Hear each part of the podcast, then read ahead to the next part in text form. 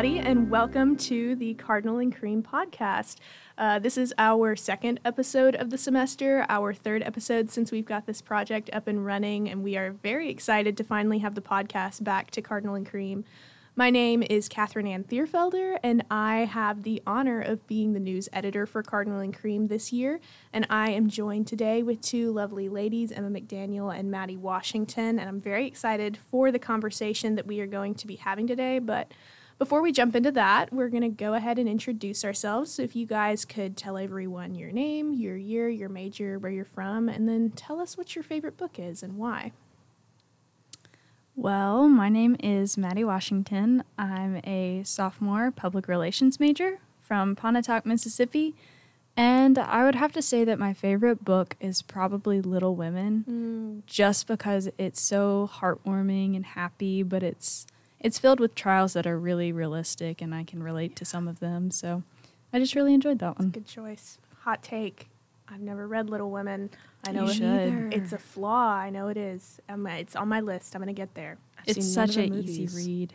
I've the heard the movies are so good. Yeah, I'm holding off on the movie, holding off until I've read the book, and so that's kind of like my. If I read the book, I can reward myself and watch the movie. Excellent decision. Yeah. I I recommend. Thanks. Uh, my name is Emma McDaniel. I am a senior digital media communications major. I'm from just outside of Atlanta in Lilburn, Georgia. My favorite book probably has to be Seven Daughters and Seven Sons. Hmm. Uh, I first read it when I was, I think, 11, and it was the fuel to my escapist fantasies mm. that I really needed at the time. Yeah. Who wrote that? I don't think I've heard of that. Me neither. Let me check. I forget. Yeah, I I typically read within fantasy, so I'm I'm a little concerned that I don't know that oh, one. Is that fantasy? It's fiction. It's not fantasy. Oh, okay. Uh, okay. Okay. That might be my why I've not heard of it. Is it classic or is it contemporary? I don't know. Like it's one of those books. Barbara Cohen. Barbara Cohen. Hmm, I don't recognize that. Me either. It was published in 1982. Okay. Oh, so it's a it's a little bit old. Yeah. Very cool. I'll have to add that one to my list. It's it's great. My roommate finished it in a day. Excellent. Ooh. That's always a good sign. It's a nice mm-hmm. short read. Always a good sign. Well, as I've said, my name is Katherine Anne. I am the news editor for Cardinal and Cream, and I am a junior double major in communications and creative writing. I am from Jackson, Tennessee, and my favorite book changes every time I'm asked this question, um, and it's very hard. So, my favorite book today is going to be Jane Eyre. Um, I really love how that book kind of just depicts this girl who's trying to find her place in the world. And by the end of it, she's grown so much that she's able to make the decisions and do the things she's always wanted to, but now she can do them on her own terms. And the decisions are kind of not being made for her anymore. And I just feel like it's a really beautiful picture of growth. I also think there's some really cool gospel imagery in Jane Eyre, but I'm not going to spoil the book um, for those who haven't read it. Um, this is your sign to go read Jane Eyre if you have never read Jane Eyre. I, for one, never have. never have. My well, roommate tells me I need to, though. Yeah. Well, I haven't read Little Women. You haven't read Jane Eyre. Sounds like we can do swap. a trade off there. um, so, the reason that I asked you guys to share your favorite books is that we are actually going to be talking about books today, and I'm so excited. This is one of my favorite topics that I could go hours and hours on, um, but no, never fear. I will not go hours and hours today. Um, we're actually going to be talking specifically about reading slumps, um, and I think that this is something that a lot of people can relate to, especially people who really enjoy reading. Um, I think we've all had those times in our lives where we've um, gone a few months or um, a year, maybe even many years, where we just have not loved reading the same way that we used to. Um, this conversation kind of was born from other conversations that we've been having in class about reading slumps and the books that got us out of our reading slumps. But I'm hoping to talk more generally today about maybe why we get into those and maybe some things that we can do to help ourselves get out of reading slumps. But to go ahead and kick us off, how about you tell everyone a little bit about what your experience with reading is like when you are not in a reading slump? So maybe like how often do you read? What kind of things do you read? Just tell us a little bit about that. Well, I am actively in a reading slump right now. Okay. As it would have it, I've been in one since I started here at Union. Dang. It's it's brutal. It's rough. That's it is. Before I would read all the time. We have at my parents' house we have an entire wall that's just a bookshelf and it's a pretty big wall. Half the books are just mine Wow. that I read when I was little. It's a dream, honestly. It's Mhm. great. Sometimes I'll just walk in there and pick one up because I've already read it, and so it's not intimidating. mm-hmm. But it's kind of sad because, like, right when I entered the slump, I'd just gone and I bought an 800 page book to read that I was really excited about. Wow. It's still sitting on our coffee table in my dorm, No. unread. What book Oh. is it? It is Priory of the Orange Tree. Yes, that's on my list. I want to read that one too. You'll have to let you me know can that is. have my copy. Not have, you can borrow my copy. I might need to buy my own. I'm an aggressive annotator, so Mm, I I'm gotta. not. Yeah, I gotta mark up my books. Yeah, I'm very gentle with my books. yeah, that's Mm. fair. Contrasting styles. Mm-hmm. I do a bit of both depending on what I'm reading, but recently it's been a lot of school books because I am also in a reading slump. Yeah. Um, I picked up Six of Crows at the Love that beginning book. week. Love Don't- that book. Don't hate me for this, but I picked it up the beginning week of freshman year to read it. It went the whole two weeks of it being on loan to me. I renewed it online. It went another two weeks, and I eventually had to call it quits because I was not going to get around to it. So it's remained unread, and my sister is not happy with me, but we'll have to wait for the reading slump to get out Yeah. of my system. Yeah. I've noticed that you guys both have mentioned fantasy books. Would you say that's the genre you guys tend to stick to? Almost exclusively. Uh, I wouldn't say exclusively for me, but back when I was devouring books like every other day, Mm-hmm. then that was pretty much what I was reading. Yeah. Emma, I relate to the almost exclusively comment. I it's not exclusively exclusively what I read. I also read classics and some Christian nonfiction, but YA fantasy is definitely where my niche is. Um, and I totally relate to the college reading slumps. I can't say that I'm necessarily in one now. It's not that I don't love reading. It's more that I don't have time to read right now, but I do love it when I pick it up. When I pick up a book, um, and I, I'm like you guys. I devour books over breaks. That's all I do. I go down to my couch. I read until it's time to go to sleep, and then I do that again the next day and the next day. Um, and you guys have mentioned some really great books. So, um, on the topic of being in reading slumps, um, what would you say that your experience has been like in reading slumps? Um, what what kinds of things do um, do you think that you feel when you go to try and read? Is it like tiring or just not joyful? I think mine is mostly fueled by anxiety. Mm. Because, like, if I sit down to read, I want to spend a good chunk of time reading. Yeah. I don't have time to do that anymore. And I just, I become too anxious if I'm sitting that still for that long. Oh yeah. So Interesting. I have to be able to, like, move yeah. while I'm. Did you when you read a lot before? Were you able to sit still for that long? Oh, yeah. Because I was homeschooled, so I didn't have much of a schedule Mm. for most of my life. So just whenever I got around to my school, I'd do it. And whenever I wanted to read, I would just go read. Yeah. Do you think that like maybe the go go go of a college school schedule has made you more anxious about sitting down for long periods of time? Oh, definitely. okay. Definitely. Yeah. I get that.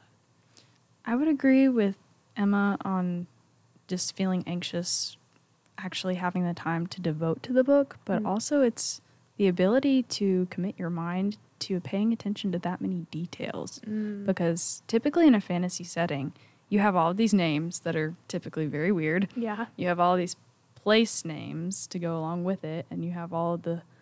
Usually, they have a very strong political structure that you're having to Yeah. you know think about with kingdoms and stuff and so all of that sort of gets muddled in your brain and you're not able to dedicate the time or the energy that you have been used to and it's just very different Yeah, honestly, that's interesting that you say that, Mattie, because I feel like for me, when I read fantasy, it's kind of like I can do less with my brain. It's more of a brain off switch for me. I can just have fun with the people on these pages that are definitely not real and would never be real. um, so, do you think that reading for you is different? Is it more more of a um, an exercise in like having to pay more attention to something? um i'm not sure if i would say well in the sense of during college i would say yes because my brain when i'm studying i want to be able to focus on every single little detail and so i think i transfer a bit of that over into my Mm. reading style because i would say in summer when I have nothing to think about, absolutely not. Reading is like effortless. It's almost just like, you know, talking to people or, Yeah. you know, something that you just do without using a lot of brain power.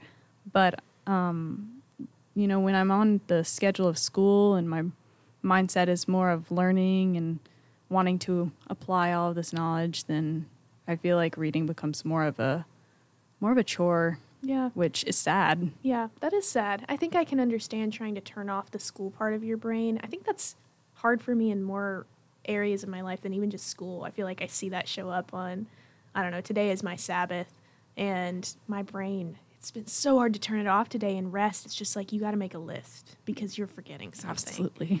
Um, so yeah, I think I get that that tendency to transfer the school mindset into something that's just supposed to be fun. Um, I think we've we've mentioned school a lot. Do you think that has school historically been the cause of your reading slumps? I think so. This is the first time I've ever had like extreme structure Mm. around a lot of my life with work and school and all that stuff. But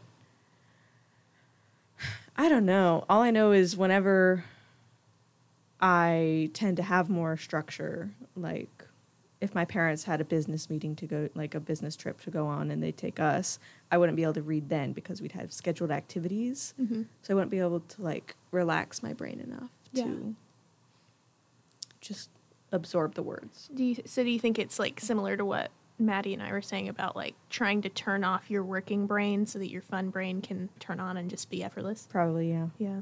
There's probably a work life balance aspect of it because you Mm. were mentioning, you said that being in college has provided the most structure you feel Mhm. that has been sort of outlining your life for the past years. Um, well, being in public school throughout high school and middle school and elementary, you go to school, you do schoolwork, and then you go home and you might have like an hour or two of homework and then you're done. And the concept of that is that I had a lot of time to dedicate to doing whatever I wanted with my mental energy, and it wasn't all stress because I knew that I could go home after that. Yeah. We live on campus right now, and or we live near campus right now, and we're always surrounded by this academic mindset. So Mhm. I'm thinking that that might be my issue. Yeah. Yeah. I feel like in the past when I've done been in reading slumps, I was homeschooled too. Um, I've always been a very structured person myself, though, so I kind of maybe impose structure on my life where it probably doesn't need to be.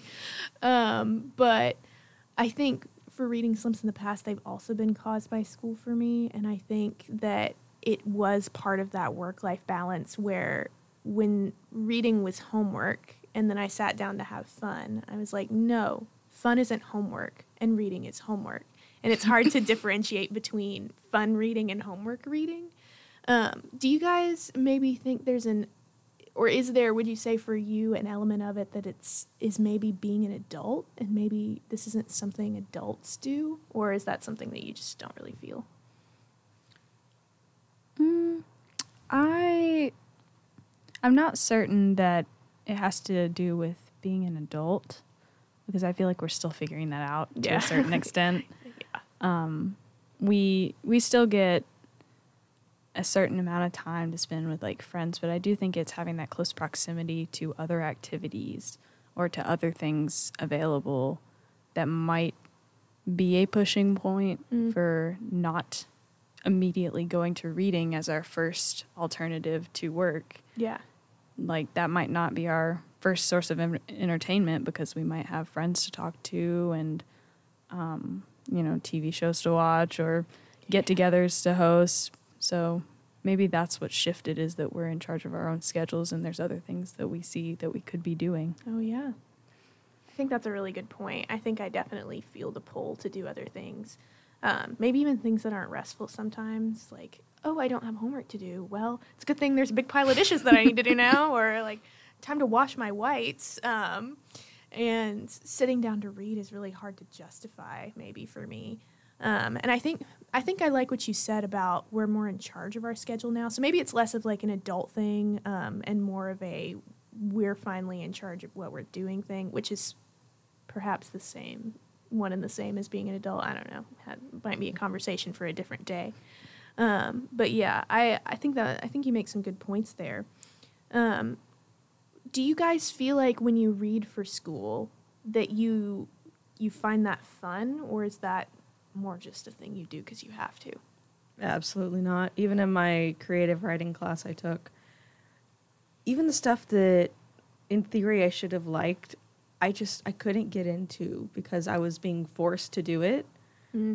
Even in high school when my mom would assign books for me to read, I just wouldn't read them because I wanted to do it of my own volition, I guess. Very but interesting. So it's the forcing aspect, like a you have to do this sort of thing that makes Mhm. it not fun anymore. yeah, Yeah. pretty much I think. Yeah. Do you th- say the same things, Mattie? I I think I would.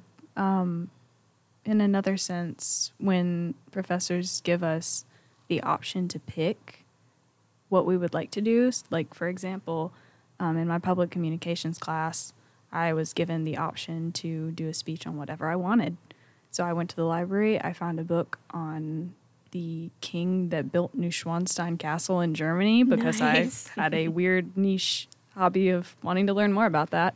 And I genuinely enjoyed it so much that um, one of my best friends bought the book for me Oh, and wrote a little note in there like, "Oh, I knew you enjoyed this, and here it is." So I actually enjoyed that because I got to facilitate facilitate what I was doing. yeah. So do you guys think that if there was more freedom in classes where they assign reading to maybe choose, um, that that would help? Like, is it like complete freedom where just go choose something to read, or does having maybe like one out of these three you can read does that also trigger that I'm being forced to do this so I don't want to? I think the one out of three would make it a lot better. Mm. I know that would be a lot on professors to find multiple different things to get the same sort of information, but I think it would definitely help some. Yeah. I agree. I think the total freedom would be a tad bit difficult because some subjects you can't just allow freedom. You have Right. to, you know, tone it down and narrow the field so that they're learning what you intend them to learn. Right. But I do think the one in three would be a good idea. Yeah, I've thought about this a lot because I've read a few articles recently about the death of the English major, um, and they're kind of tracking it back to we're killing people's love of reading in school um, because of how we're teaching people to read, um, and it's too structured of a thing. Basically, is what they're saying. Like you're teaching kids to sit down with a pen in hand and to look for the symbolism and um, the irony and the juxtaposition, which are skill good skills to have. But when you're taught how to read every time like that, um, then I think we get into this problem where we can't turn off our school brain to turn on the brain for fun, um, and so reading for fun just isn't fun anymore. It's so true. Yeah. Yeah. Do you guys feel like um, that's kind of how you were taught to read in high school? I would completely agree with that. We read the same passage of Odysseus, Oh the Odysseus. At least three years in a row, and never touched any other passage. It was Wow. the same passage about the sheep, and Not the sheep. it was yeah, it was, and we never got to any other part of it. And so by the third year, I had my answer down. I didn't even have to really think on the test. I would just write, "What does this passage mean?" and what does this have cultural significance about? And that's all that I would have to do. I wouldn't even have to think. So I would Wow. agree. Yeah. What was your experience like homeschooling with that? My mom actually kind of implemented some of the like choose one of three thing. Mm. Because when she realized that she wasn't going to be able to force me to read something, she essentially would give me assignments like, here is like a handful of different books. You're probably going to have to read them all eventually, but pick the one you're most interested in and write a book report about it. Did that work? It did. It did work. And it was pretty great. What was your favorite book that you read like that? Think, um, geez, what's it called? Like King of the Wind, Hmm. I think. I never had to read that one. I didn't either. that sounds nice though, King of the Wind. I like that title. Very poetic title. It's a very poetic title. Yeah. I think it's interesting that you say you're talking about your mom forcing you to read books. My mom did the same for me, um, and I remember actually she gave me. I don't remember if she gave me Where the Red Fern Grows or Bridge to Terabithia Mm. first, Um, but she gave them to me back to back, which was Two cool in and choices. of itself. Those are the I books think. I refuse to read. Um, yeah, I mean, I think they're wonderful books, but I was in fourth grade or third grade maybe, and um, she gave me these books, and I was like, "Ugh, "Mom, why can't I choose?" um, and she's like, "No, you're gonna like these books, trust me." And I was like, "No, I'm not." And then I sat down and read them and sobbed uh, because what else would you do when you finish those books? yeah. Um, and I think it was read the, where the red fern grows first, and then she gave me Bridge to Terabithia, and she she didn't give me any warnings for these, which oh dear. um, so I didn't know what I was walking into. But I ended up, I did end up loving them, and I think it's because they evoked like that feeling in me. I think that it was that freedom to just read it, to read good literature, and to enjoy it that was that was helpful for me there. And so I, I think we found this theme of maybe a little bit more freedom in what we're reading in school might help us not fall into these reading slumps where it becomes joyless, joyless type of reading. Um, so you guys both mentioned that you're currently in reading slumps. Um, so maybe this is a hard question to answer, but what are some things to, that you think have helped you or would help you or others maybe come out of a reading slump? I actually have a really good answer for this. Ooh, let's Do hear. tell. So I recently got my first library card. Mm. Shocking. Recently, as in December, and I got Libby on my phone, and I have been churning through audiobooks. Wow. just one right after the other. I've gone through the first two books in the Eragon series. I'm doing the Hunger Games for the first time. What else am I doing? I'm doing like three other series right now, Dude. and it's like really getting me want to like go back and read. I feel like I don't have the time right now, but I'm having the impulse to read for the first time in forever. You think it's maybe the you don't have to look at it and feel like you're holding a thing that you have that like you're obligated to read a certain way that someone's reading it to you. Is that helpful? Yeah, that's definitely helpful because like I'll read it walking to and from class and driving to work. So like I don't have to carve out time to sit down and listen to them. I'm the time's already carved out. Nice. Dude. So instead of just like walking in silence, I'm walking to the sound of I don't know kids getting killed in the Hunger Games. I guess that's better than silence, maybe. Maybe. That's- Yeah. maybe. Audiobooks noted. Yeah. You. Um, I have never really been a big audiobook person, and I think that's because my learning style is more visual. Mm. But I have noticed that if I if I seek out books that are the same kind of I don't want to say cheap content, but like Yeah. less mentally strenuous Mhm. topics that I would watch in a movie, Yeah.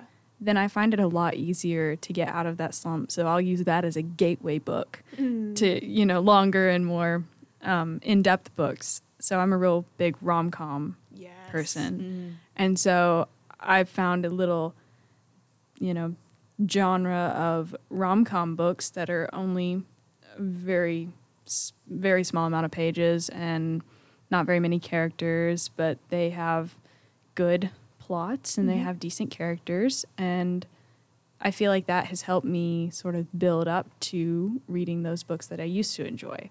And so over breaks, I'll start off with a rom com book and then I'll hit the harder stuff. Nice. Sounds like you got a system. I love that you said gateway book because I have definitely used that phrase before too.